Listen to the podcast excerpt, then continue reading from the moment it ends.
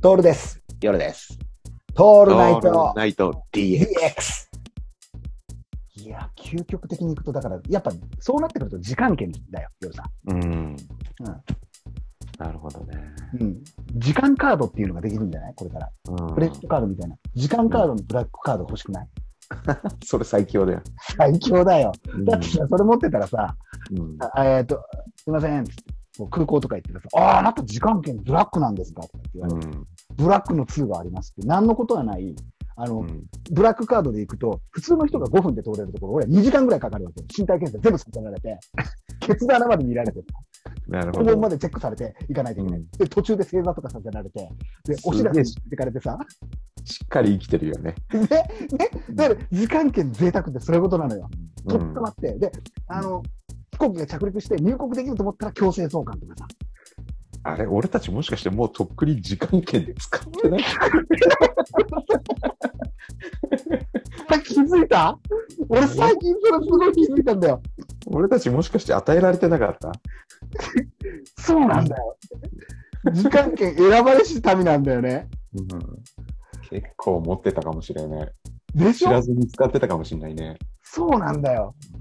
そうなんだよ。これ DX 俺最近さ、だからさ、あの、海行くときにも聞いてんだよ。うん海うん行はっいて DX の過去のやつをはい聞くんだけど、なんでこいつらこんな話ずっと同じようなこと話してんだろうなと思うと、うんそこは時間権のブラックカードを持ってるからなんだろうな。なるほどね。じゃねえとそんなに怒らないって俺たちの目の前に。スルメじゃないんだから。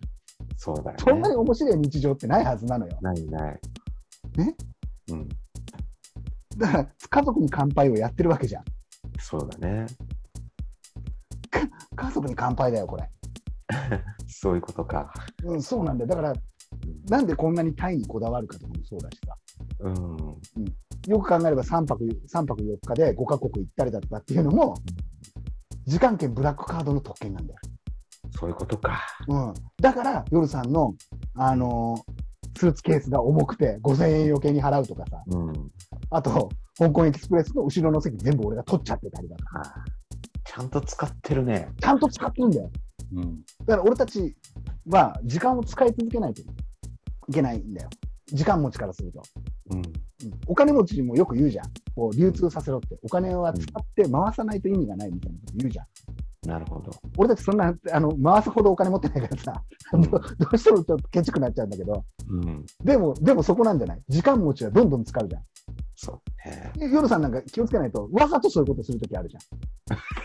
あるね。あるあわ る。ざとこうした、これやっちゃいけないってことをやったら絶対面白くなるみたいなことやるじゃん。やるね。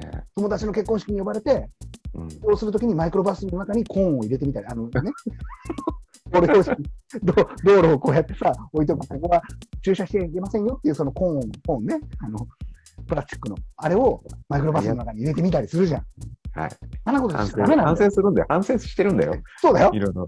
うんと反省した方がいいと思うよ。だってう、ん俺が、あの、駅まで送ってってもらった後に、あの、マイクロバスの運転で、これ何ですかって聞かれて、何ですかって言って俺が聞いちゃったもんね。 多分あっこで乗せた人がいますっつって、結婚式場に。持って帰ってくださいって言って、すげえ困ってたっていうさ、これも多分夜さんは、おそらく仕組んでるわけ。自分の時間を出してるんだよ、そこうん。で。で、出した代わりに夜さんは後で反省するっていう時間をちゃんと手に入れてそうだる。ね。レジャーだね。レジャーです。レジャーだよ。